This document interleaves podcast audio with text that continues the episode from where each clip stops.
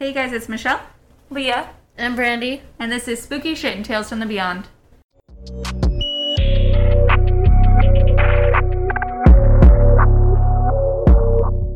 So this week we are going to be talking about stories of people who escaped death. Starting off with Brandy. And I'm gonna talk about Mary Vincent. I'm going to be talking about Jennifer Abstinson, Asbins, Asbinson. Holy shit, Leah. Okay. And I'm going to be talking about the three Cleveland kidnapping survivors.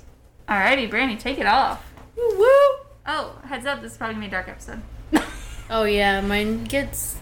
I kind of left some parts out just to not be so graphic, but it's Okay. still kind of graphic. yeah. Um. So mine happened a long ass time ago, but it was so crazy that I had to like talk about it. I was like, "What?" I actually found her story. I don't know if you guys remember that TV show called I Survived. Yep. Yeah, that's, That's where what I I, was it. thinking of too. Whenever we were like talking about doing this episode, I was like, like I survived. I was thinking Yeah. of like mountain lions attacks and shit like that. Yes. Um, so Mary Vincent was only 15 year old. 15 year old. Killed it. Great start. I hate myself. Therapy. Mary Vincent was only 15 years old when everything went down. She was a promising dancer and had actually performed front stage at the, I'm gonna pronounce this wrong. Lido de Paris in Las Vegas. Good Or it enough. might be Lido. I don't know. Probably Lido. Maybe. I don't know why, but I feel like it might be. It might be Lido. Literally no reason for this. Um, I guess she also performed in Australia and Hawaii. oh shit! So she was very good So she was like, yeah, she was. And well traveled for 15. Mm-hmm. So you could say her future was looking bright Yeah. Until. until. Yep. But on September 29th, 1978, she decided to run away from home oh. to Los Angeles. Well, there's actually different differing stories. Okay. Some say she was going to Los Angeles to try to like, you know, everyone goes to Los Angeles make to, it. to make a career. Some say she was trying to go to Berkeley to her um, grandfather's house. Oh, one of those options is definitely more exciting than the other. Yeah, or I guess another one is they say she was trying to go back home to Las Vegas with her parents. Oh, So it's like differing. I'm like, I don't very know. confusing. It kind of is. They're all completely different stories. Yeah, but I guess she decided to leave home because her parents were actually going through a divorce, and she just like It was she wanted some alone time. She wanted to get out of there, Yep. and just want to mention that back then it was like super normal to hitchhike. Oh, oh, yes. hell yeah, it It was like The 70s no biggie. and hitchhiking. Oh, Even mm-hmm. after the 70s, mine's Yeah. in the 90s and involves some hitchhiking oh as well. Shit! A lot of these, a lot of our stories have involved hitchhiking. If you guys mm-hmm. noticed, Even the That's hitchhi- true. I was gonna say even the hitchhiking ghosts. I know. I was like, even the urban legends is hitchhiking. Yeah, even the paranormal side. Basically. So she didn't have any money. Oh, I wrote so a bunch of times. she didn't have any money, so she hitchhiked along the freeway in the San Francisco Bay Area, Oh no. along with two others. Oh, so she wasn't alone. Mm-mm. You'd think safety in numbers. Well, yeah. I bet you're about to prove And so me wrong. she, yeah. So a blue van stopped, and a man said he only had room for one of them. Okay. Mm-hmm. The man driving was 51 year old Lawrence Singleton, who was a merchant seaman. I thought you were gonna say who was a murderer. So Mary decided to go with him despite the other two hitchhikers insisting she wait with them. Oh, Because they obviously got a bad vibe from him. They were like, because they were all going in the same direction. So they were like, why only one person? Were they all like teenage girls? No. Okay. Well, Well- I don't think it's specified. It just says two others. So I was also wondering, like, did he like look at three of them and be like, uh, youngest girl, come with me? no. She decided to go with him and she told him that she wanted to travel on the Interstate 5, which he agreed to but said he had to stop at his home in San Pablo. oh no. No. Why do you have to stop at home, dude? Can't just go don't to the gas station. No, we had to stop for some reason. And she she has to come in real quick. no, she didn't go in. Um, I guess they stopped by his house for some reason, and while the, he was driving, he actually like reached over and tried to touch her. like was touching her leg and she was like stopped and What like obviously fuck? she was like no and she ended up like feeling around under the seat and found it's called a surveyor stick which is pretty much like this like plastic ruler but it's like it has a pointy end Like a stake kind of. kind of Okay. yeah with, but with like a ruler on it Yeah. but basically it's like a a math stake. and so she like pulls it out of the seat and is like yo like quit it and she ends up like scooting all the way to the door and ends up falling asleep Oh. Yeah. well i mean yeah She probably wasn't like too too scared. She's probably like, I got my stake, I'm fine. Yeah, basically. well, and because he was just like, if he was like an old man. She said like she went with him because he just seemed like nice, like a grandfather. yeah, I was gonna say like a dad or Yeah. a grandpa. And so she didn't really like see him too threatening. Hmm. And so when she woke up, she realized they were heading in the wrong direction, going towards Nevada, which is not. I'm guessing that's not where she was going. Yeah. So she like was like, "Yo, what the fuck? Like, where are you going?" And he was like, "She was like, turn around. This is not like where I want to go." And I guess he was all like chill about it. He was like, "Oh, it's just an honest mistake. I'm an honest man." Like, and I guess he ended up turning around. Okay. That's um, a creepy ass way to respond. Right? It almost is creepier that he also did turn around, and I'm like, well, what's gonna happen next? is he gonna turn around again when she falls asleep? No, it's just kind of creepy though. Like that he was just like so like, "Oh, I'm sorry." Ew. Like really trying to Yeah. seem nice Yeah. and Michelle, trustworthy. you should know that the five I five that only goes north and south. Like it, It only goes straight. yeah, it only goes straight from like um I think it goes all the way to Oregon or something, and then all Yeah, the way down to you know the very tip of San Diego, all the way to like right before Mexico. So Basically. it It's It the in no only way- freeway that we had in our hometown, so I know it just goes straight. oh yes, yes. and there's no way you can mistake that and actually literally go to goes Nevada. almost through like all of California. It does. Like in no, a like straight all, shot. like literally. Yeah, straight shot through. Accidentally started going to Nevada. Awkward. Yeah, Lawrence is a damn Made a wrong turn. Uh, so while on the road, he ended up pulling over because he said he had to relieve himself because he couldn't wait until they got to a gas station. So he pulled over and like went to go pee. Oh, relieve himself. I was like, what do Oh. you mean? Relieve To Relieve go him- pee. I'm so nasty, bro. I thought you meant he was gonna go like whack a mole. You you know what I mean? Just say masturbate, Leah. Masturbate. Please never say whack a mole again. Maybe that'll be the episode name. I thought he was gonna go. I thought he was gonna go relieve himself. Just a fun little game of whack a mole.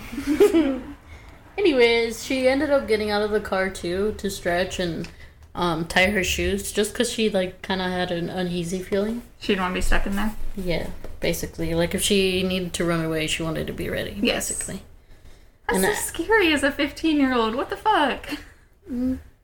It's just gonna get really dark Every from time here. that you go, mm, I'm like, Brandy. 'Cause it's about to go down. What's coming? So as she bent down to tie her shoelaces, Lawrence hit her with his fist and a hammer on the head and back multiple times. Holy shit. He then threw Mary into the back of his van where he tied her hands behind her back and proceeded to tear her clothes off. And you can guess what he did next. Oh, poor baby. Yeah. So he ended up getting back into the driver's seat and drove for a while before stopping again, where he raped and sodomized her again until she shit. ended she ended up like passing out just because he was like literally going and going. Oh my god. That's so traumatizing. Mhm. She she passed out and then when she woke up again, Lawrence was in the middle of dragging her about fifty yards or so away from the van. Oh my god. And during the whole time, like he had her tied up and stuff, like she just kept like begging, like let me go, like set me free, like please, you know, That's just pretty much begging. And Um, side note, real quick, anyone, if you hear background noises like little weird breathing or tip tapping, I am dog sitting for the day. I don't want you to hear that noise in the background of this very intense part and be like, what is this? He's it's a ghost. it's just Chunk. Uh, where was I? Oh, it's about to get even worse. Oh no. Okay, see, I'm, sad. I'm glad I warned everyone now. so, um, excuse the graphicness. He so, all right. So while she was begging for her life, he pretty much threw her on the ground and was like, "Okay, like I'll set you free." He then took a hatchet and proceeded to chop off Mary's left hand. which or like it was from the forearm. Oh my god. So pretty much, arm? yeah, basically Holy With a shit. hatchet. with the hatchet. Ew. So he cut off her left arm, and like she didn't even like realize what was happening until she like looked at him, and she like saw her arm was still like death gripping to like his arm. Holy shit. Like so, she just saw it hanging Oh there. my god. And then he proceeded to cut off her right, but it took more than one just swing. It took, I think they said three swings. Oh my Ew, he's god. evil. Oh my Yeah. god. And while this was all happening, she was like fully conscious and felt everything. Fuck. Oh, she didn't pass out or anything. I know, I was No. like, maybe she went into shock. No, like she felt everything. oh my god, that's brutal. He then threw her off a 30 foot cliff in Del Puerto Canyon in S- uh, Stan- Stanislaus County and left her for dead. Holy shit. You know what he did though? This shit pissed me off. He What- shouted, You are free now before leaving. Mm. Fucking idiot. I'm so glad she survived. I don't know how she's gonna survive. Brittany, you're gonna be like, oh, I misunderstood the topic of this week. She died. no, she Such a bummer. survived. So he ended up speeding off thinking that he would get away with it, but boy was he wrong. Fucking idiot. Mary, who was covered in blood, naked, and determined, fought for her life.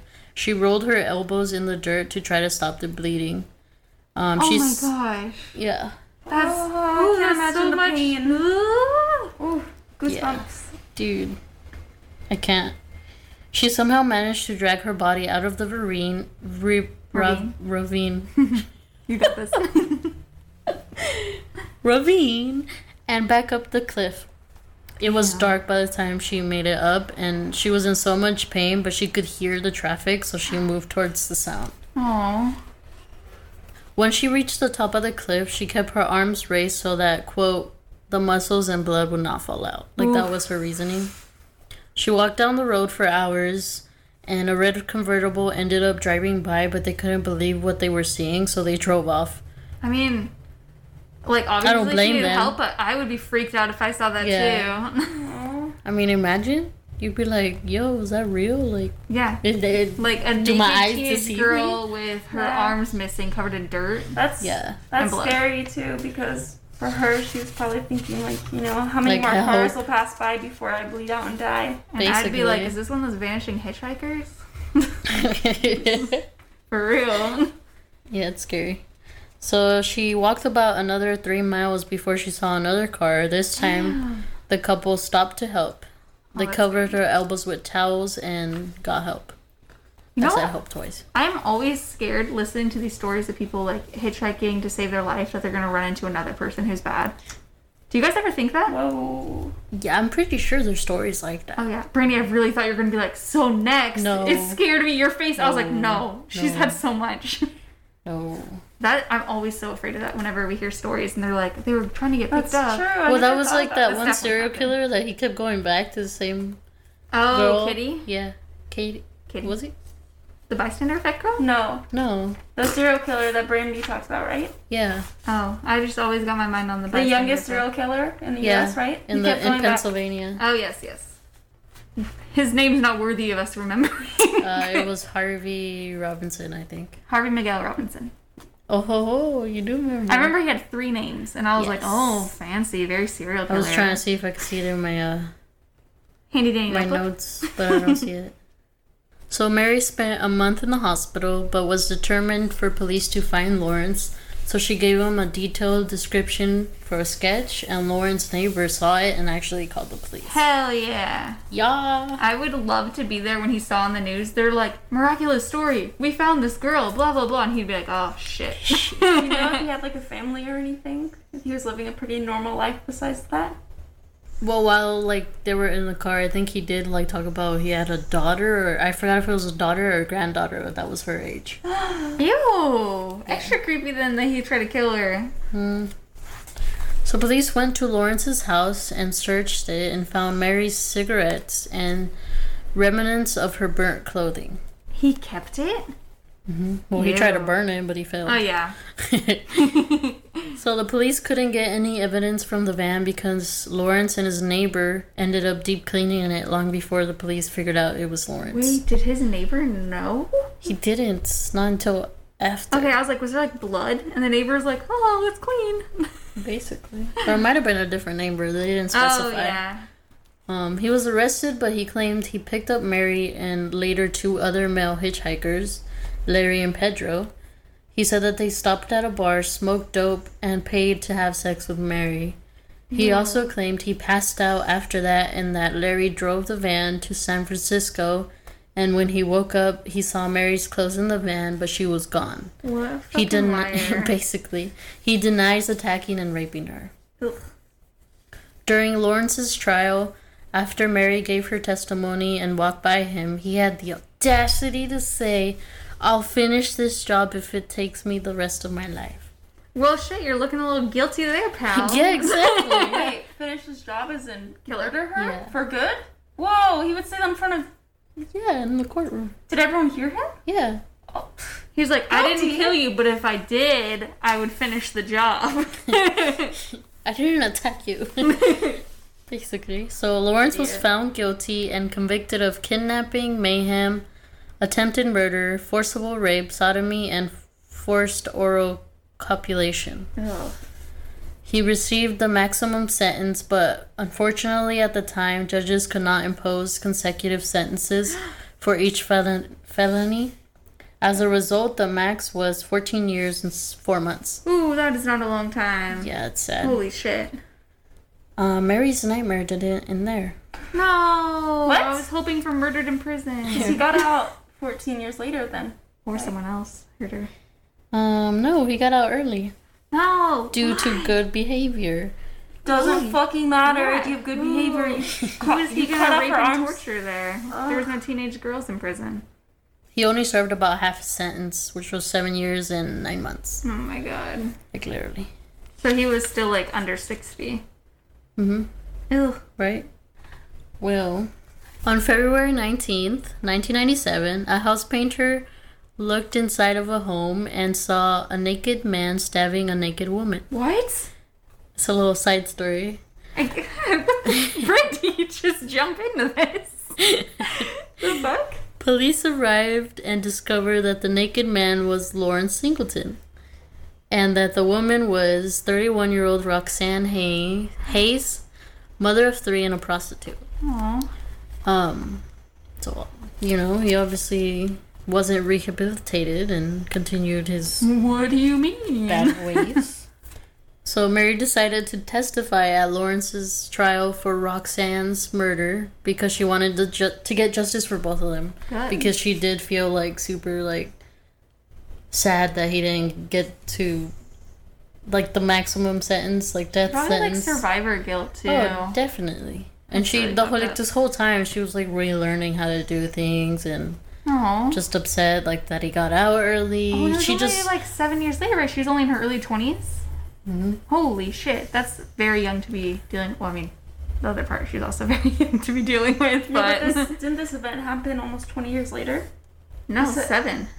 Yeah, but you said 1997. No, yeah, 1997. So she was older by then. Yeah, she was. I older. forgot what year this story started. That's okay. So she's in her 30s. Most likely. Yeah. I mean, I should have done the math. 30s is still pretty young though to be doing that. So that she didn't need to testify, but she wanted to. Like, she was pretty much a character wit- witness, To be like, this guy's a scumbag. basically. she basically like told the jury again like what he did to her, Aw. and he was found guilty and sentenced to death.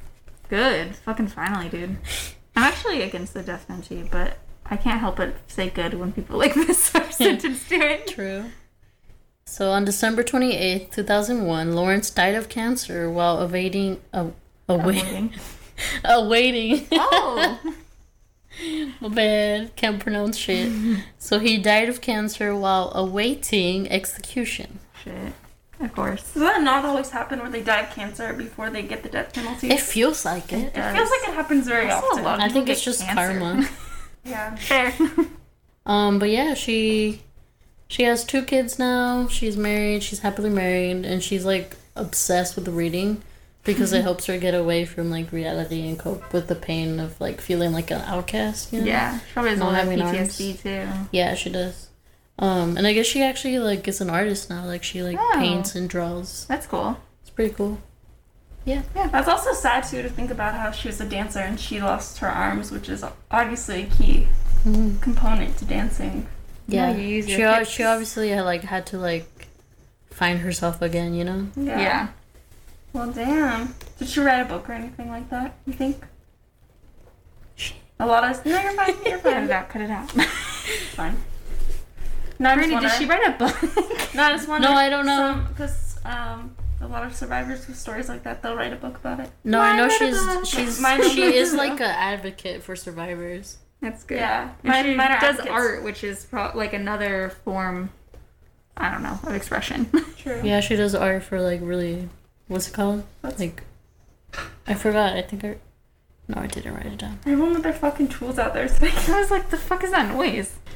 So I'm going to be talking about Jennifer Abson Absenson. Why didn't Uh, Benson as Benson. As Benson. Yeah, that sounds right. Um, so Jennifer had a tough childhood. She was raised in a remote desert area where her father built them like a dome house thing, and they had no electricity, they had no running water, and the family struggled financially. So she was mentally and physically abused by her mom, and she was given the responsibility of taking care of her handicapped brother. She believes the way she grew up was a contributing factor to her getting kidnapped, but also of her surviving. Um, a quote I read in an article said, Because of the way I was treated at home, I take risks and trust people. I had no self esteem, self respect, or self love. I was naive. So, big, big disclaimer again for the following. I'm getting most of this information from a video that Jennifer actually posted herself on YouTube. I'm going to put the link in the bio, but she goes into extreme detail about what happened, so please be wary because it's super disturbing at times. She also took the video in the exact location that her attack took place, going there for the first time since it happened. I believe it was like 24 years later. So, on the night of September 27th, 1992, 19 year old Jennifer was on her way to her job in Desert Hot Springs, California, where she worked with children with disabilities. She was working the night shift and was distressed because she missed her bus. She wasn't used to the new bus schedule and had gone into a store to buy some candy for the kids she worked with and had been told before that if she was late one more time, she'd be fired. Suddenly, an ex Marine named Andrew Urdiales pulled over in his light colored sedan and offered her a ride. She was a little hesitant, but ended up agreeing. She thought he was nice and seemed like a normal guy, and he gained her trust. Always hitchhiking. That's why whenever you were mentioning hitchhiking earlier, I was like, mine is hitchhiking too. Not even just the 70s, this was in the 90s. Mm-hmm. I read um also one thing. I don't know if this is correct because she didn't say in her video, but I saw in an interview that she also got in the car because she thought that he looked like the kind of guy she could beat up if she needed to. Oh, really? yeah, which it's so funny. Before I started dating Robert, I was I was very into more like skinny guys, and I was like, yeah, I need to know I could fuck them up if they try anything. Oh my god, that's so and now Robert literally used to power lift and do like 600 pounds weights. But I used to do a thousand, so we're good. funny. totally. He did say some weird things to Jennifer though, like when she mentioned wanting to be an actor, he asked if she'd be interested in porn. But she just said no and called him a sicko, and he seemed annoyed at first or like angry, but he just laughed it off eventually. She told him all about her work because she was proud of it, how she worked alone with several girls who had disabilities and were kind of helpless. She told him about the about what time she was off work and how she'd be taking the bus home alone the next morning. Andrew asked Jennifer for her number, but she wasn't interested, so she gave him a fake number before going into work. So yeah, like I said, she was trusting him. She even said in the beginning how she was like naive and stuff. So she was like, "Yeah, I work alone all night, and I do this, and I'm going home alone in the morning." Hmm. So she felt a little weird when she got inside. So she called a friend to see if they could pick her up in the morning, but they weren't available because their car was broken down. She figured she was just overreacting anyway and went to work. The next morning, her coworker showed up at 6 a.m. to relieve her of her shift, and she went outside and started to prepare her backpack to go walk to the bus stop. She looked down in the direction of it and saw a car that she thought looked like Andrew's with someone in it, but she thought she was being paranoid and her mind was playing tricks on her. She wasn't necessarily scared, but her. That's Chunk. That's the dog. I might keep that in just for reference of the weird ass noises this fucking dog makes. He's like. he just rolls around. It's cute. It's. It's interesting. anyway. It's cute. It's cute. Brandy's decided. So Jennifer wasn't necessarily scared, but her gut feeling to Her gut feeling told her to walk the other way, so she did, even though that area was more desolate. And listening to the story, I was like, oh no, tell me she didn't walk towards the car. And she didn't, and it still ended badly. So, as she was walking, she heard the sound of wheels pulling up next to her. She wasn't even afraid. Remember, she grew up with no electricity, so no TV to hear about like kidnappers or serial killers. Instead, she was just thinking like, okay, how am I gonna get this guy to leave me alone? I'm not interested in him. She just thought she was going to reject him again. So he spoke to her out of his window and asked if she wanted breakfast, but she just laughed and was like, no thanks, I'm not interested. He then asked if she wanted to ride home, and she was like, sure, whatever. Um, I imagine she probably wasn't worried because if he was going to hurt her, why wouldn't he just do it the night before? And Which also, reminds me of yeah. your story, Brandy. Um, in our male serial, or no, our online killer one, right? Was that the one where the girl went on date with that other Oh, yeah, girl? It was the second date. It was the second date that she got attacked because you assume people are going to do it the first time you meet them, Yeah. especially like in the morning compared to night. But it was six in the morning, so it wasn't exactly bright. After driving for a little, Andrew casually brought up the fake phone number Jennifer. She lied and said it was her work's phone number, and he began to get angry and started to scream at her, saying that she was lying because he had called the number and it was some random ass person that oh, answered. Oh, no. He grabbed her by the hair and slammed her head to the dashboard. Then he pulled out a gun, and Jennifer said she went into shock. He then pulled out twine and tied Jennifer's hands behind her back. She couldn't believe this was happening, and she just kept asking him, Is this a joke? He began to drive them again, and she was trying to plead with him. At one point, he stopped driving. Sorry, guys. It's this is still starting to get graphic. So at one point, he stopped driving, unzipped his pants, and tried to get her to go down on him. She said she couldn't because at the time he wasn't able to get hard. He had erectile dysfunction, and when she said that, he hit her in the head. She sat up and tried to look out to see where they were, and he put sunglasses and a hat on her before reclining her seat back all the way so she couldn't see anything. Jennifer was super familiar with the area, and she said that she was just thinking, please don't turn where I think you're going to turn because that means we're going out into the middle of nowhere. he turned. She could only see out the top of the window since she was leaned back and said she just saw telephone poles, and as each one passed, she lost more and more hope. Hmm. The video is it's very sad watching her talk about it. Like her getting emotional and stuff, it sucks. When Jennifer said they'd passed about 20 of these telephone poles, he pulled over and into an empty desert area. And at this point, she knew she was going to die. But what scared her the most was that she didn't know what he was going to do to her before he killed her. He climbed on top of her seat and punched her before he began to rip and cut off her jean shorts and underwear with a knife. He then tried to cut off her sweatshirt but stopped because it would take too long. She thought she was about to be raped, but said she didn't even care because that's not the worst thing he could have done to her. He cut off her bra under her sweatshirt. She said he was moving so fast and methodically, methodically, like this was the perfect scenario for him. The only thing she could think was that she was in hell. He was straddling her on the seat and tried to rape her, but was unable to perform again because he had like erectile dysfunction. She'd never had sex before and knew something was wrong, and this scared her. She was telling him that this was fine, that he could rape her, just let her live. He didn't respond and just stared at her, and she said she felt like she was looking into the eyes of the devil. Mm. And she also said in the video, it was kind of sad, like watching this part. 'cause she uh, mentioned the erectile dysfunction thing. She said how she likes mentioning that he had erectile dysfunction because she knows that it makes him mad and that makes her happy. She's like, you know, that shouldn't make me happy. And I was like, oh my gosh. It's like her way of getting back at him. Yeah, basically. So he told her to tell him that she loved him, and she said it, even though she'd never said this to anyone before, like not even her parents. So it didn't sound convincing. He grabbed her, he grabbed her underwear and shoved it down her mouth and into her throat until she was choking and felt like she was drowning.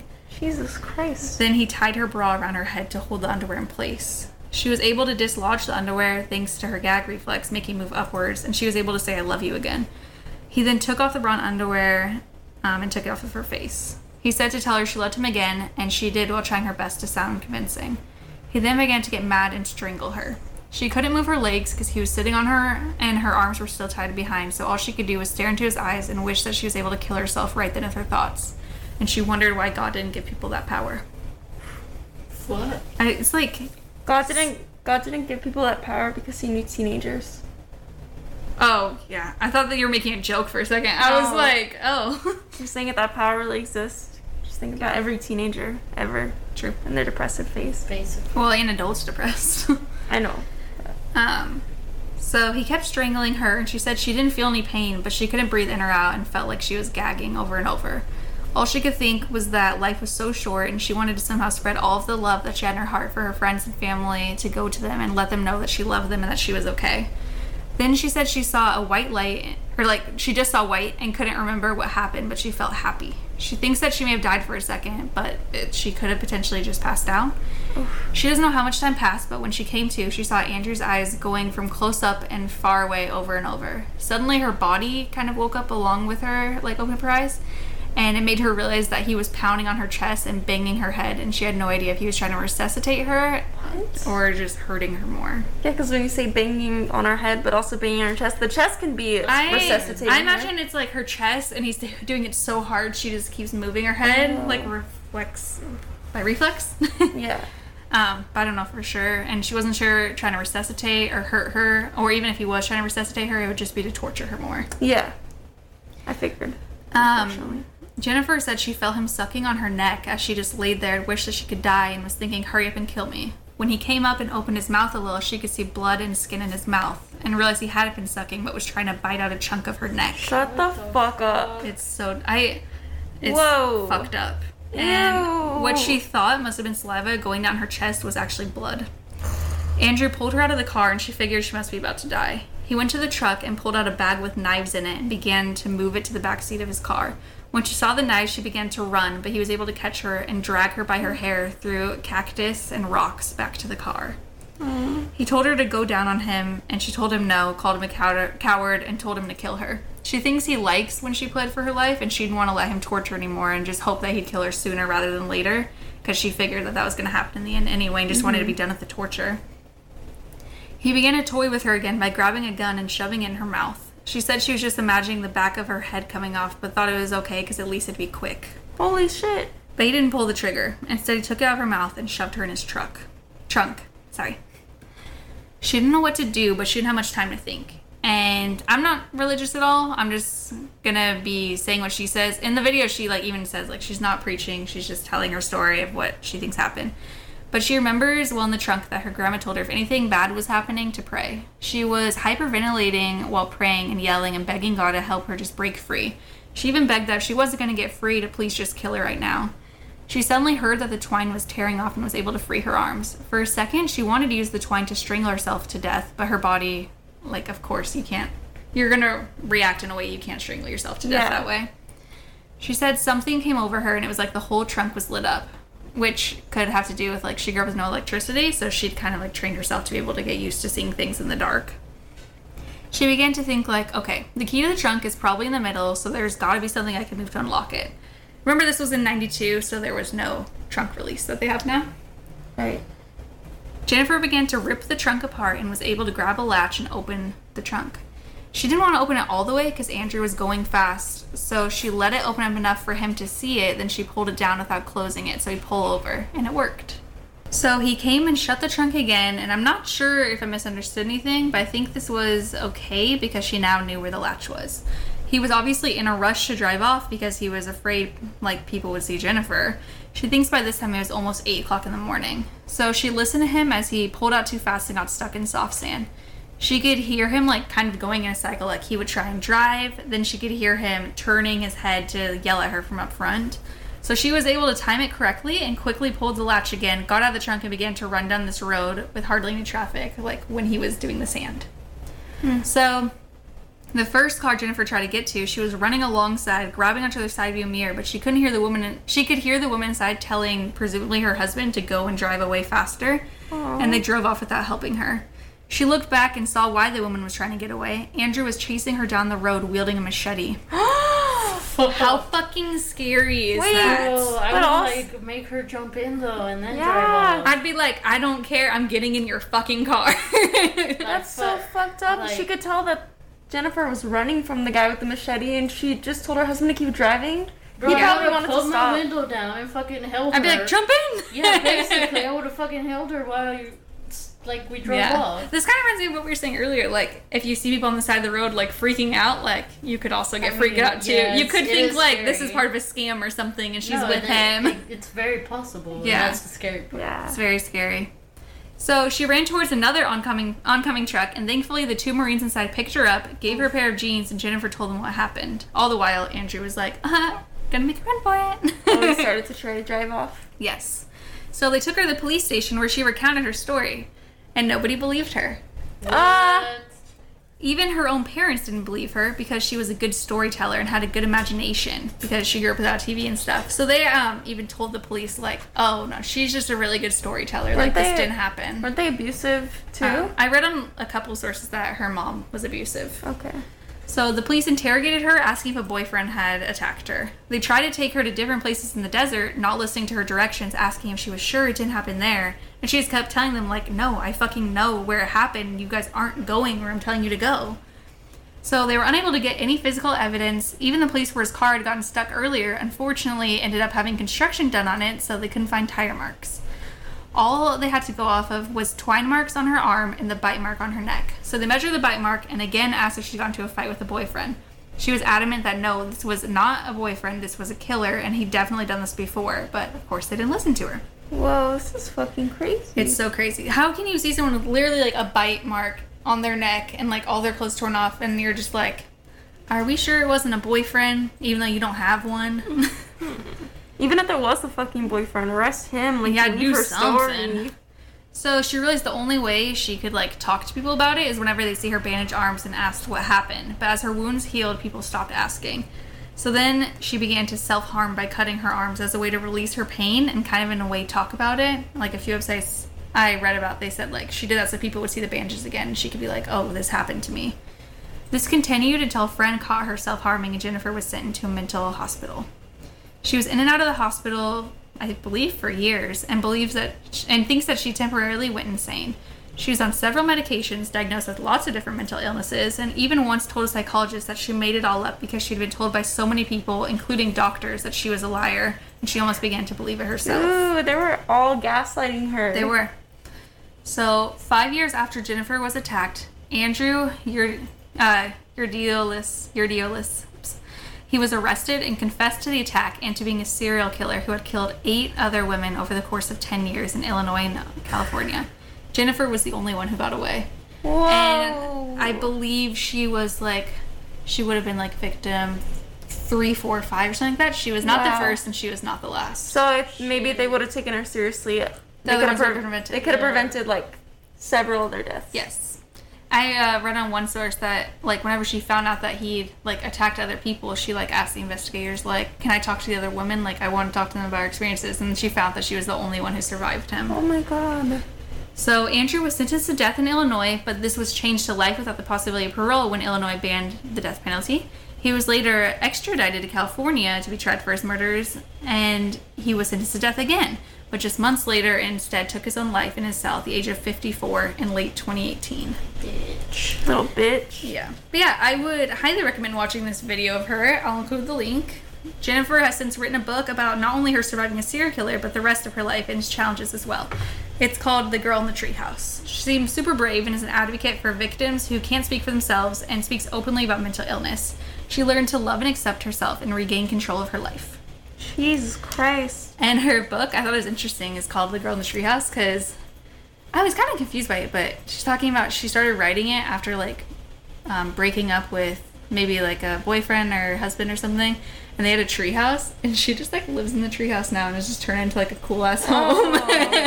it's kind of sick. Wow.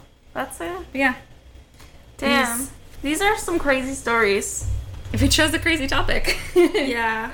Yeah, it's true. I thought mine was really crazy. I mean, mine is it is. it is not just one woman, it is three women at the same time. Oh, so God. that's pretty crazy. Brandy's was really graphic. Michelle's Brandy. was sad that nobody believed her, but I'm glad they finally caught him in the end. It only took several other people dying. Yeah, well. But who's counting? But who's counting, right? Yeah. All right, so I'm going to be talking about the amazing yet obviously heartbreaking story of the Cleveland kidnapping survivors. For over a decade, three young women, Michelle Knight, Amanda Berry, and Gina De Jesus, were imprisoned by a man named Ariel Castro in his Cleveland, Ohio home. I've heard of this. Mm-hmm. It was a huge story. So, what seems like a quiet, modest home from the outside hid some really disturbing secrets on the inside. During the many years they were held captive, the girls held a hope that their families would never give up on them. That faith eventually is what helped bring them home. Although I don't like to give much attention to the piece of shit, Ariel, I think it is important to know a little bit more about him.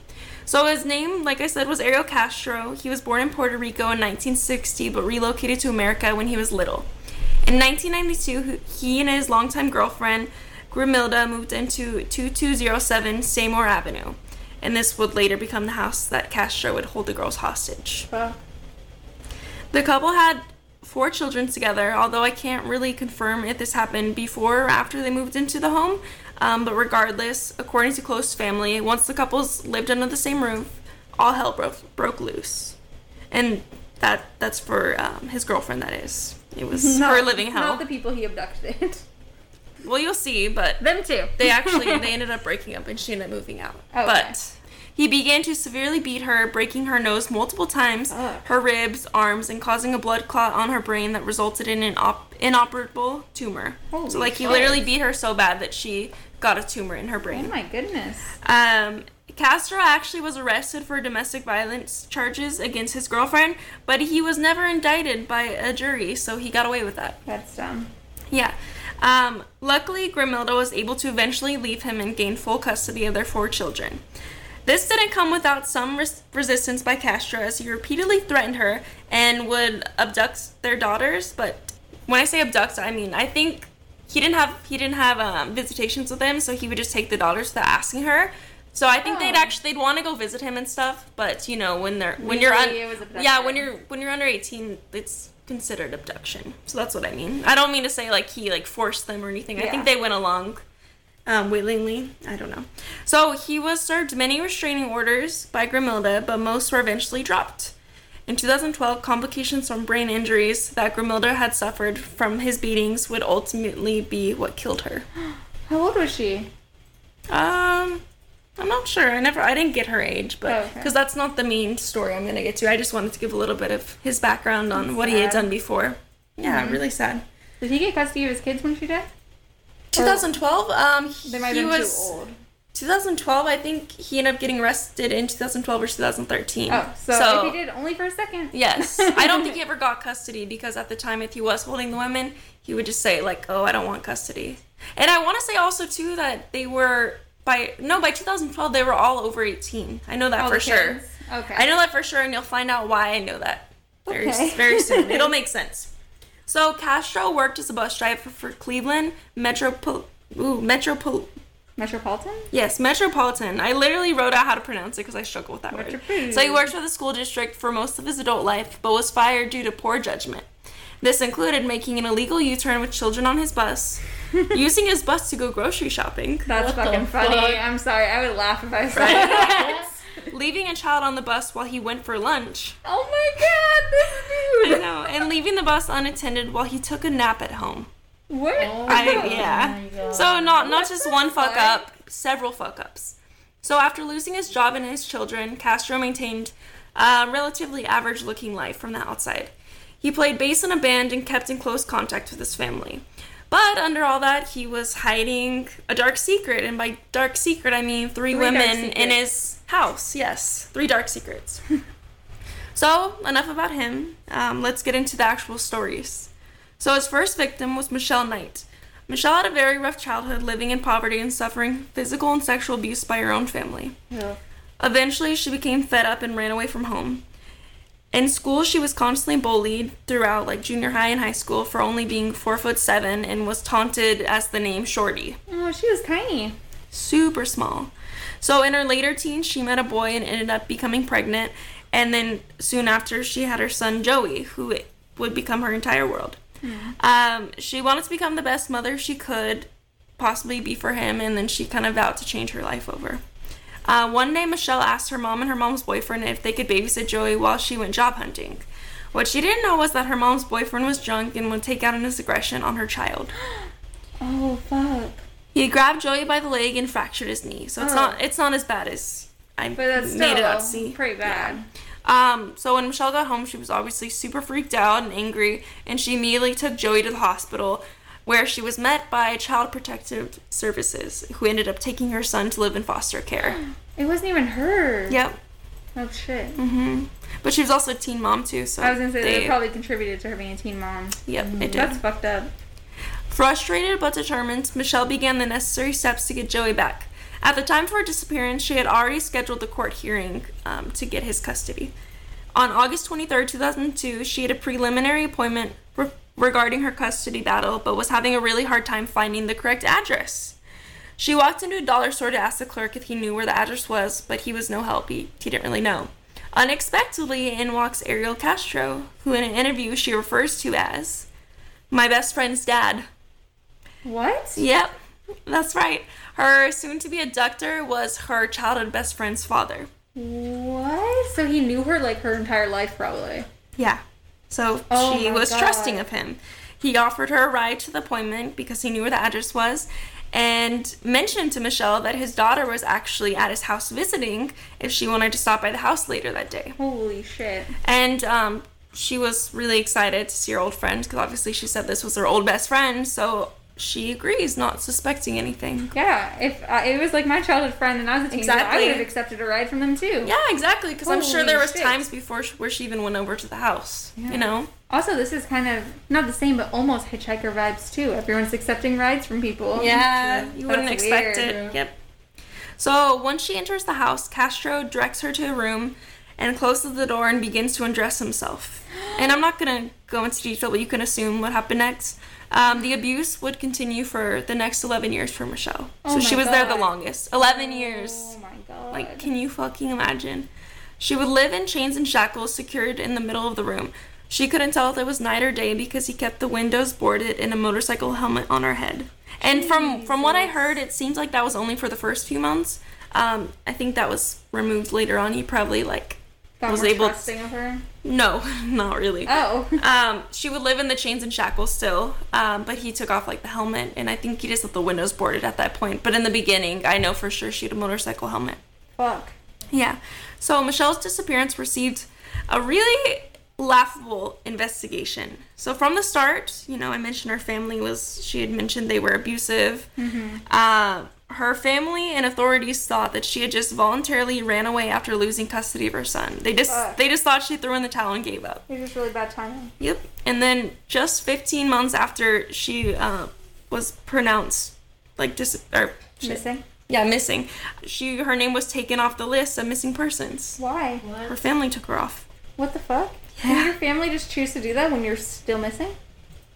Um, Apparently. I think we, I think you can pronounce someone dead, but I they didn't pronounce her dead. They just took her off the list, or maybe authorities, and you know, like police officers and her family did it together. That's anyway, like from the beginning, she was kind of set up for failure. she was set up for failure. Yeah, she like there was no media attention on her because you know less than 16 months later, she was gone. Like nobody really knew her. Nobody really cared. Her family didn't want to keep talking about her. Just They gone. thought so. she was like a teen mom runaway. Yeah, who didn't even have her fucking kid. Like, and she would. The sad thing is, she was so excited to get her son back. She remembers thinking Ah. that was like the main thing that kept her alive too. Is she's like, oh, I really hope someday I'm gonna see Joey. Oh, that's really sad. I know. During her imprisonment, Michelle would become pregnant five times, but each time, Castro would beat her until the pregnancy was aborted. Holy so she kind of got it the worst of all the girls. Um, you'll, I'll mention later how the other two were treated, but all the girls agreed later on after they got out that Michelle got it. The, Michelle got it the worst. Like she was Castro's most hated. I like this. I don't know if this sounds fucked up. But I was gonna say you could just find like medications that you can mix together to like make somebody have an abortion. He was just abusive, though. to beat her instead. Yeah. He liked to do that. I mean, I guess if you're gonna kid some kidnap somebody, you're not gonna have a problem beating them until Yeah. they miscarry. So I also um, I listened to probably like an hour worth of interviews from all the girls because they were very open about talking about it once they were released. But they were saying that in the beginning they used to cry a lot and you know beg him to stop, and then they realized that he kind of was getting off on that, so they learned to just be quiet and just not really react or anything because he didn't like that as much. that's kind of like mine, where the girl was just saying Yeah. like, "No, I mean, just kill me, fuck yeah, you." it's kind of like reverse psychology. Like if you do get tied up and it's like, okay, fucking kill me, and then they they don't like that. They're like, Yeah. Ugh. what do you mean? Like you're supposed to be scared. You're Yeah. supposed, you're supposed to get me excited. Yeah, like, you're exactly. like, just kill me faster. Yeah. you're basically just like No, not playing Yeah. your mind games. Yeah, basically. All right, so eight months later, Castro would strike again. On April 23rd, 2003, he was out prowling for his next victim. Amanda Berry had just begun her walk home from her shift at Burger King when Castro pulled up alongside her. He offered her a ride home and she gladly accepted. Was But- she, she a teenager? Yeah. Okay. Um, I think she she was 16, about to be 17 the next day. Oh. Um, fuck. She gladly accepted because she knew Castro. no. She had been very good friends with one of his other daughters, just as Michelle had been. What the fuck? So I, I believe Castro had three daughters and one son, to put that Oh in perspective. God. Oh, he also didn't even have custody of his kids, huh? So. Nope. Oh, He did sorry. not. That probably made it shaky. Sorry if it got shaky. My leg was getting sweaty from my laptop. The saddest thing about this is about her abduction is Amanda was considering calling out for her shift that day because it was her 17th birthday the following day, and she actually had plans with her family to celebrate that night, but decided against calling out. And I can't imagine like living without regret. Like she mentioned it in an interview. She's like, I wonder what would have happened if I would have called out Ah. like I was planning on doing. That's so. So if you guys are ever wanting to call out of work, just fucking call out of work. That's all I gotta say. What if the reverse happens and you call out and you go to a store and you get kidnapped? Whoa. You just never know when something's gonna happen. Yeah. Just. Just try to I don't, I'm like, I don't even know what to say. Just try not to get kidnapped. trust no one and be observant. So for the first few months, Amanda had no idea that there was another girl in the house, Michelle. Wait, how?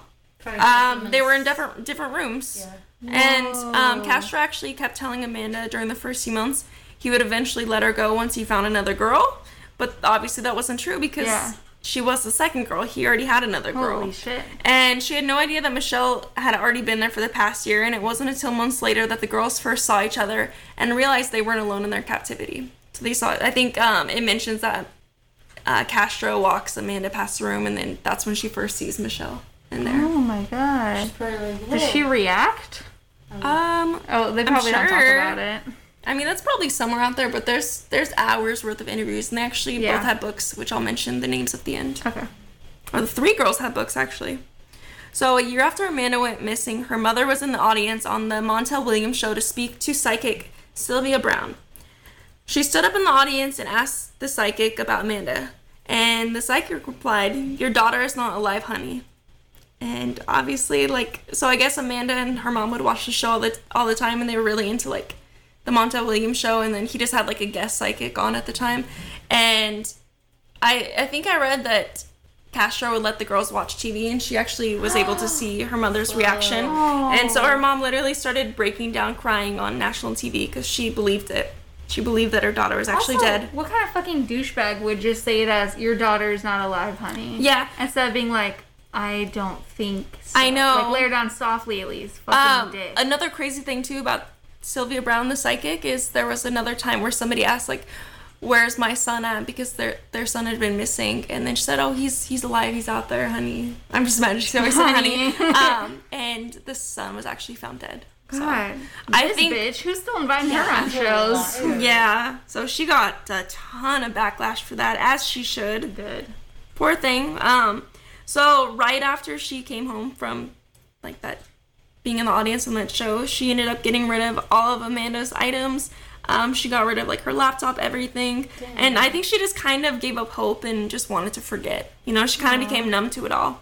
And then in 2006, um, she ended up dying of heart failure, but those closest to her believe she died of a broken heart. So imagine She if never knew.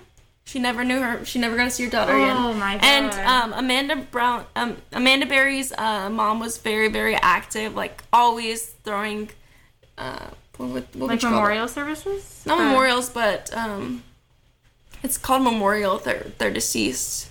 She Uh, wasn't. She vigils? was, yeah, vigils. She was throwing Amanda vigils. Um, she was really trying to keep her memory alive, and then so people didn't forget. But then as soon as she came back from the TV show, it was like her spirits were just completely gone. She lost all hope. And yeah, I mean, it's sad because you wonder if the psychic would have answered, "Yes, your daughter's alive." She probably would have held out hope because I definitely think that's the thing. Like she could have just died of a broken heart honestly like sh if she had other sad. conditions coming up in her she probably didn't want to get anything treated like if she had heart conditions she probably would just keep on doing whatever so it just got worse and she would end up dying because she was felt hopeless That's so fucked up. Mm-hmm. Psychic's a bitch. I'm sure she got sued or something. I hope so.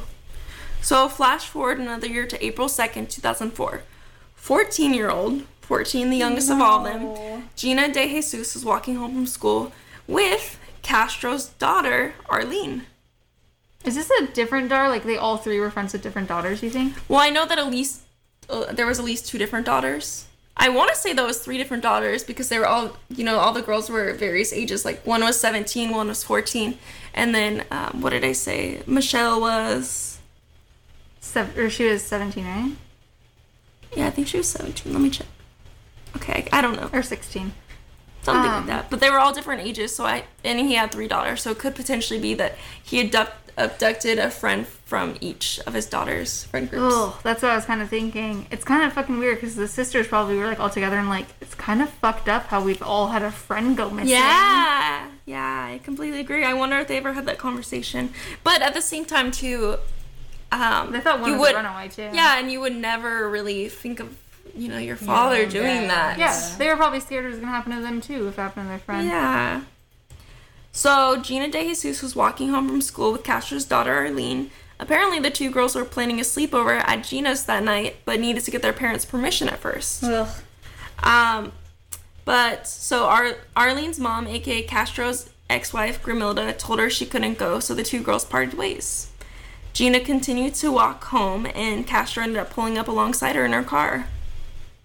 Um, he offered her a ride home, and obviously trusting him, like literally, she had just invited his daughter to spend the night. Yeah. she got in his car, and she they made their way to her house, but not really her house. Um, she would end up obviously going back to Castro's home, where she would be for the next nine years. Oh my goodness. And it's just the craziest thing too that Arlene, Castro's daughter, would be the last person to see Gina before her disappearance. Oh yeah. Holy shit. So- His kids were probably getting like um, interrogated by police and having no idea what happened that their dad was involved. I don't think anybody assumed it was anyone related to their family. No, No, I I- just meant because she was the last person to see her. Oh yeah. Oh god. So crazy. And it's crazy too because I I couldn't find if this is true or not, but I want to assume that maybe Arlene, the daughter, had called um, Ariel Castro and asked like, "Hey, um, can I spend the night?" Because she needed both of her parents' permission because they were separated at the time. Uh, so she called each one, and then maybe that's how he was able to find Gina because he knew where they were, where they were walking together. In 2004, both Amanda and Gina were featured in a segment of America's Most Wanted, where both of their disappearances were linked. Also, side note, I thought I thought America's Most Wanted was like for criminals, but I guess they've done I think it's both. Okay, I guess they've done like missing people too. Yeah. Yeah, so they were linked already, you know, just a year after Gina went missing. But never. Never first- Michelle yeah. because everyone forgot about her. So the disappearances received tons of media attention all the way up until 2012 because the families continued to hold vigils. They really never stopped um, trying to find the girls. Unfortunately, though, like I said, Michelle's they threw the towel in within like I a few months. Ama- I thought it was Amanda's that they threw in the towel. no, Michelle, it's the first girl. Oh. Amanda's the oh, second girl. Amanda's the mom. Her mom died. Amanda's yeah, Amanda's mom ended up dying, but the rest of her family kept fighting for her. Michelle is the one that was abused. She had the Oh, son. yes, yes. Yeah. Okay. Yeah, it can be confusing got- with three names. And also, you said that Amanda's mom kind of stopped hosting the vigils. yeah, That's so what confused so. Amanda's mom kind of gave up hope, But but, the rest of her family didn't. no, they never gave up. Okay. Gotcha. She just had a broken heart. So, since Castro knew both of the girls' families, both um, Oh my god. yeah, Michelle and Gina, he actually would sometimes go to the vigils, and yeah, it's it's confirmed that he went to at least one of them over the years. That's fucked. And apparently, at one point, he even participated in a search party uh, with Gina's family, and even tried to become close with them. Like, That's creepy. yeah, which it's a strange thing how common we see this occurring with kidnapping or murder cases. That um, this the assailant will try to literally themselves. insert themselves in the case and try to get close to the family. It's weird. And it makes you wonder, like maybe it's something they want to feel, they want to feel like they're in control, or They want to find out what they know. yeah, they definitely want to find out what they know. But I think that's so fucking mind blowing how close he was to all these families. Like it was all his daughter's I friends. Oh, yeah, it's so scary. He like cherry picked through his daughter's friends. Yeah. That's fucking weird. And it made it so that nobody would suspect him too, because he would always go to the vigils. He would go be close to the family, like they wouldn't think, you know. Well, now I I don't know back then, but now I feel like it's a known thing that, or just in TV shows I'm Yeah. talking about, where they're always like, oh, keep an eye out for anyone suspicious at the Yep. vigils. But he wasn't suspicious. He wasn't a random person. Yeah. He was there with his daughters. Yep, crazy. So on Christmas Day 2006, Amanda gave birth to her and Castro's baby, who she named Jocelyn. So it's obviously important to note that she Castro allowed her to actually go through the pregnancy and have a baby, which that which is really pointed out to the fact that um, everyone thought that he hated Michelle Michelle the most for some fucking reason. That's so strange. Um, and it made me think of something that I had heard before that usually when people are like kidnapped, um, like if it is a group of people, they usually target the one who's been abused before because they can tell that they're the weakest. And she was the only one that was abused before, so makes you wonder. That reminded me of my story how the um how the woman said that she had like a rough childhood and that kind of set her up for babies because I feel like you read a lot of statistics like unfortunately if you've been abused before it's likely that you're gonna become Yeah. a victim again because somehow abusers can just like fucking sense it I it. know. It's a weird They have a sixth not sense good for it. superpower that they have. Yeah, it's pretty sad. So um, on Christmas Day, he brought a small inflatable swimming pool for the birth, because obviously he's not going to take her to the hospital Sure. because he would get arrested. Um, and he told Michelle, who already had a child before Joey, like I said, that she would be assisting in delivering the baby, and he threatened to kill her if anything happened to the baby or the baby didn't survive. What so literally, breached or something? yeah, exactly. So literally, Michelle is just constantly getting the shit into the stick. Obviously, They Gina, were, but yeah, Gina and Amanda so. were getting, they were being abused. It was all these terrible things. But in interviews, everybody says, you know, Gina and Amanda say that um, Michelle got it the worst of all of That's them. so weird. Mm-hmm. Once a child was in the picture, the home's entire dynamic changed. Castro actually bonded with the child, and once she was two, would begin to take her out of the house to play at parks. What? Yeah. What would he tell people? D- does it remind you of the movie? Um, what is that movie where they're stuck in like a basement? Room or something? The Room. Yeah, it reminds me of the the movie The Room. You guys haven't seen that? It's it's It's a really good movie. yeah. I want to say it's really good, but also it's it. really sad. Um, this woman this woman is abducted when she was a teenager, and then she ends up having a kid who grows up literally living in a room, not knowing what it looks like outside of window. Literally like the same thing. Yeah, the exact same thing. Um, but the daughter Jocelyn actually, when she was two, he would start taking her out to parks. That's gonna be so weird growing up like that and just thinking like this is normal. Yeah, she thought it was Mommy's normal. Mm-hmm. chained up in her room. Yep. Um, if any of the neighbors asked or anybody really asked who was familiar with him, he would just tell them it was his girlfriend's child.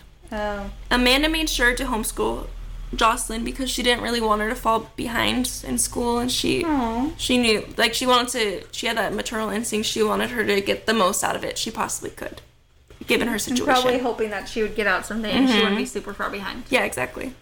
So in 2013, just months before the women's escape, Castro showed his older daughter a picture of Jocelyn under the same disguise that it was his girlfriend's daughter and asked her, Isn't she cute? And then her older daughter responded that it looked like one of their younger siblings, like it looked like her younger sister, and asked if she asked her dad if he was sure it wasn't his daughter.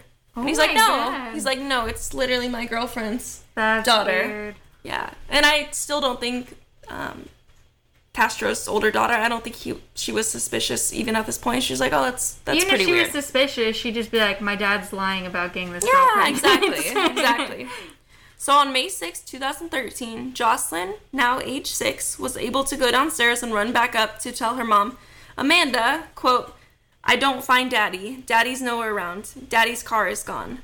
And it also made me wonder, like, I wasn't sure exactly how much privileges his daughter Jocelyn would ha- have around the, the house. I know she wasn't, like, shackled up and he wanted her to feel, like, pretty normal. So it kind of made it seem like she was able to walk around the house freely. Yeah. She just couldn't leave. But even if she did want to leave, like she didn't think anything was really wrong with her situations. I want to assume because Amanda, her mom, didn't want to tell her, like, Yeah. tell her Yeah, how horrible it was. She wanted to normalize it, exactly. Um, but obviously, when Jocelyn came in and said, Daddy's car is gone, um, Amanda kind of got a fight or flight instinct, which is The mama, mama bear came out. the mama bear came out. So, miraculously, for the first time in 10 years, Amanda found her bedroom door unlocked while Castro was out of the Ooh. house. That is some great timing. Yep, and she knew it probably would be her only chance ever. It was now or never. Um, so she was determined to fucking try to escape. And also, luckily, downstairs the front door was open, but it was wired with an alarm. And beyond like the open door, there was a um, like a storm door that was padlocked shut. So pretty much like imagine the door was open, but there was like another door on it in a way. You just kind of see a picture. like a fence. yeah, I was imagining like a screen door, but metal. I think that's what it was. It was Well, like it's kind of like, a that- screen. like it's mm-hmm. gated and then Oh. it's like Yeah. another door. Like it's hard to door. it's hard to break in, but he obviously didn't expect her to be able to walk out of the house or to walk out of her room. I mean, mm-hmm. and luckily Amanda was able to somehow squeeze an arm out. She couldn't open it all the way. Obviously, it's pretty tough to get through. And she began screaming and waving her arms, begging somebody to help, saying, "I'm Amanda Berry. Please send help." And at this time, you know, it had been ten years since she went missing, but They're in- like, "Who's in- Amanda Berry?" No, no, in in Cleveland, like everyone still knew her name. Like everybody knew Oh, her name. shit, like that's lucky. it was a huge deal. So Unfortunately, if it was Michelle, they would have been like, "Who?" yeah, exactly. That's sad. So a next door neighbor, Charles Ramsey, recalled hearing her screams. Quote, I heard screaming. I was eating my McDonald's. I come outside and I see this girl going nuts trying to get out of the house. He proceeded to kick the door in and let Amanda out to safety before they called 911. And this is like a very, this kind of became a meme, just kind of, you might have seen on YouTube um, from a few years ago. But he said, quote, I knew something was wrong when a pretty little white girl ran into a black man's arms. Dead giveaway which I'll show you guys the video later because it's very wholesome. Um, and then after that, the police soon arrived on the scene where they were told to go inside, where they found Michelle and Gina still locked up. And they I was like, Michelle and Gina Hurl is happening. Like, the fuck is So going on Michelle and? Gina, I think they knew that they could have escaped, but I, were I.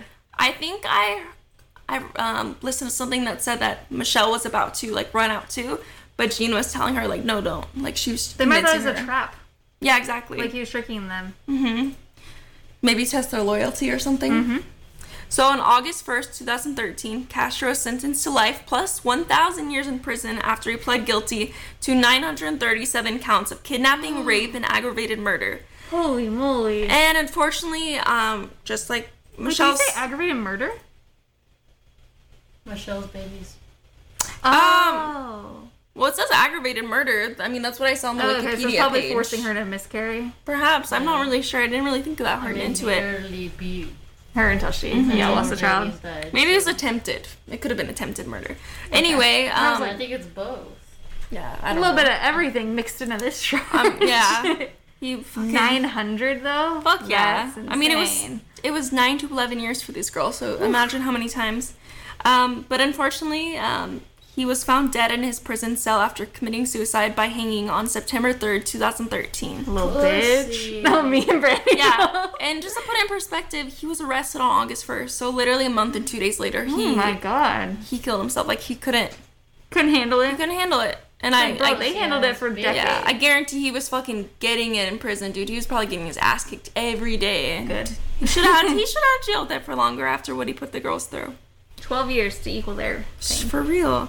So since their escape, Amanda has focused her attention on organizations for missing persons and continues to raise her daughter Jocelyn. Michelle is now remarried and actually changed her name to Lillian as a fresh start. I mean, obviously, her name Michelle it has so many bad meanings associated to it. She grew up being abused, sexually abused, um, and then she was abused some more. yeah, abused some more for 10 years, not able to leave one fucking house. Um, and she actually went on to write a book called Finding Me that became a New York Times bestseller. I feel like I've heard of that book. And um, the saddest thing, though, that she actually was never able to reunite with her son Joey. Um, I'm not sure what it is now. He's probably 18 by now, but at the time, his adopted parents wouldn't allow it. They don't want to confuse him, and she kind of was respecting of that. And I watched an interview that she was saying that she just prays that when he's 18, he'll try to reach, out. out to her. That's kind of fucked. Cause she can't help that situation, Yeah. Yeah. and they wouldn't have to tell him like who. She, they could even lie and be like, "This is a family friend." Yeah, I know. that's but fucked up. it, it could have been confusing for him. If you're It- listening to me, parents who adopted Joey, that was kind of mean. Oh yeah, it's pretty sad. And then Gina has since joined forces with the Northeast Ohio Amber Alert Committee and lives a quiet life in Cleveland. Hmm. And then in 2015, Amanda and Gina released a book called Hope, a memoir of survival in Cleveland, recounting their time in captivity. Well, they co-wrote it. Mhm. That's they wrote it together. Um, and also, I wanted to point out too. I so when Michelle got so they were all in the hospital together, and a lot of the nurses were saying that once they were separated in rooms, the girls would just like try to walk out of the rooms and try to find each other to be next to each other. Aw. And um, once Gina and Michelle and Amanda, once they all finally were able to leave the hospital. Oh, I should also mention too that Michelle wasn't able to leave the hospital for a few weeks because her condition, she was like close to dead. Holy shit. Yeah, I didn't mention that. She was close to dead. Um, so she was there the longest, but when she finally got out of the hospital last, she had no family waiting on her. Um, her family only like kind of briefly reappeared for interviews, and then she wanted no part. She never saw her family. Like they tried visiting the hospital and hospital, and she told the staff like, "Don't let them come see Yeah, me." she's 'cause- like, fuck them. They didn't even look for me and they were abusive yeah, anyway. exactly. That I think that's also a reason she changed her name. She also changed her last name. Um, but I think I I read that she ended up staying with Gina for a few days after to just be around her family. Yeah, and it was um if you watch on YouTube, they they did like parades and stuff. Or I, I want to say like a block party more so when the girls had come home. Like Amanda came home and then Gina came home, and it's super emotional if you guys watch it. Um, yeah, it almost made me tear up to see like the girls like to see Gina with her mom like covering her. Gina had like a hoodie on, and like everyone's just like cheering. It was su- it was really emotional. Aw. Yeah, that's a.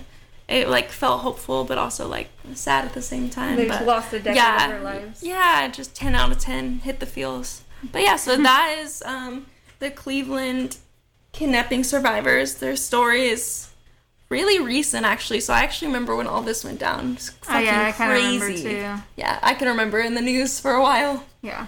But yeah, Okay. sad shit.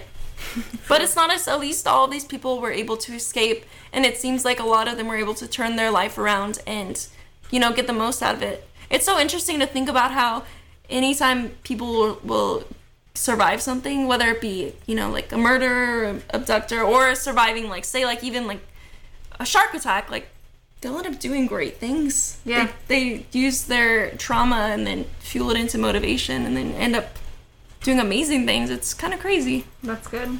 Yeah, it's good. It's I guess it's one way of coping. Yeah, other than that, sorry about the darkness this week, everyone. and every other week.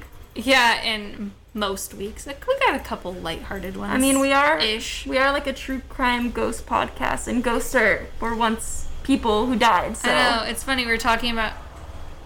The fuck? That was a weird sounding car. We were talking about earlier how Brandy and Leah like the true crime stuff more, and I like the ghost stuff, and I was like, oh, because it's not as dark. And I was like, I guess they all died at some point too. Yeah. Especially when I did the haunted castle, and I was like, the trap door that led to spikes when they fell. But it's just ghosts, it's fine. but yeah, um, anyway, if you want to email us any ideas, comments, criticisms, any personal stories that you want us to tell, our email is talesfromthebeyondpodcast at gmail.com. Our website is tales, from beyond, talesfromthebeyondpodcast.com. sure. You're making me think. Just kidding. Our Instagram is Tales from Beyond Podcast. Our Twitter is spooky underscore beyond. Thank you guys for listening and catch you on the flippity flip. Bye guys. Bye.